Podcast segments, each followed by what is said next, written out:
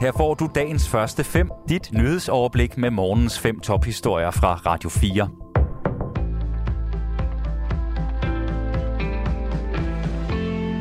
Det er tirsdag den 5. juli, en dag, hvor det kommer til at handle om et skyderi uden for Danmarks grænser. Jeg hedder Asbjørn Møller.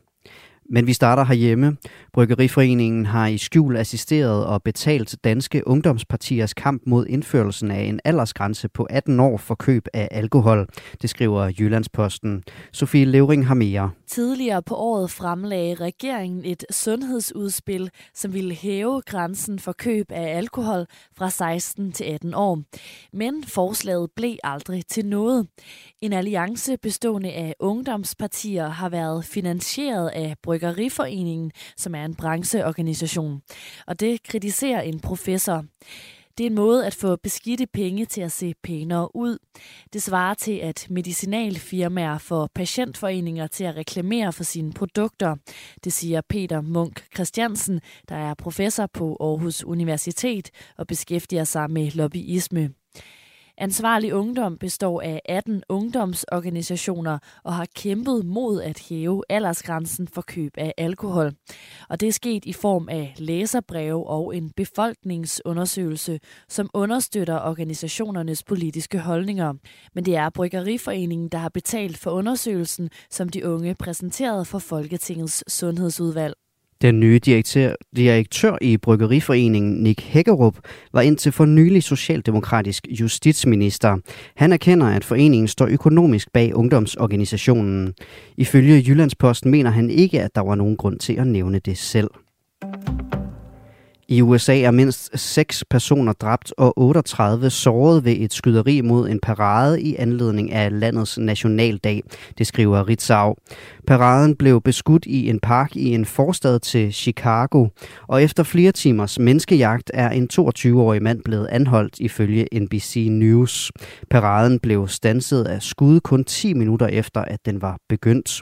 Hundredvis af mennesker satte i løb for at komme i sikkerhed, skriver The Chicago Sun Times.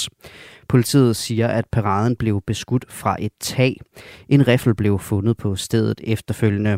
Skyderiet sker på et tidspunkt, hvor USA er rystet over flere skudangreb, ikke mindst en massakre på 19 skolebørn og lærere den 24. maj i Texas, og et angreb i et supermarked i New York den 14. maj, hvor 10 personer blev skudt og dræbt. En 18-årig mand er anholdt og sigtet for vold, efter han angiveligt har skudt mod flere unge mennesker med to softguns i Agerskov i Sønderjylland. Det fortæller vagtchef ved Syd- og Sønderjyllands politi Ole Åmand tidligt tirsdag morgen til Ritzau.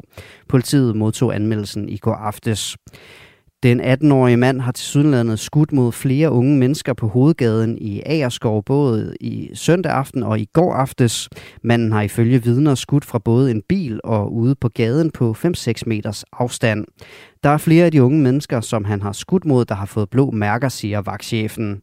Så på den måde var, øh, undskyld, da den 18-årige mand angiveligt viste de to softguns frem, inden han begyndte at skyde, så vidste de forurettet ifølge eget udsagn godt, at der var tale om softguns og ikke rigtige våben. Så på den måde var de ikke så nervøse, siger Ole Aumann. En softgun er et våben, der skyder med plastikkugler. Alvorlig tørke i Italien får nu landets regering til at indføre et særligt kriseberedskab.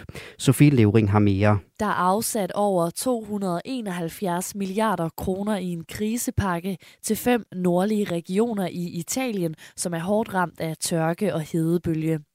Vandstanden er usædvanligt lav i de store søer, blandt andet i Gardasøen. I landets længste flod på er vandstanden flere steder på det laveste niveau i 70 år. Flere steder har det nu ført til vandrestriktioner. I Verona, som har en kvart million indbyggere, er der indført forbud mod at vande haver og sportsanlæg, ligesom det også er forbudt at bruge vand til swimmingpools og bilvask. Et brud på reglerne kan koste bøder på op til 500 euro, som svarer til op mod 3.500 kroner. Italiens største landbrugsorganisation har advaret om, at tørken kan koste over 30 procent af landets landbrugsproduktion. Dagens første fem er tilbage igen i morgen tidlig. Hvis du har brug for en nyhedsopdatering inden da, kan du altid fange os i radioen, på nettet og i vores app. Vi høres ved til dagens første fem fra Radio 4.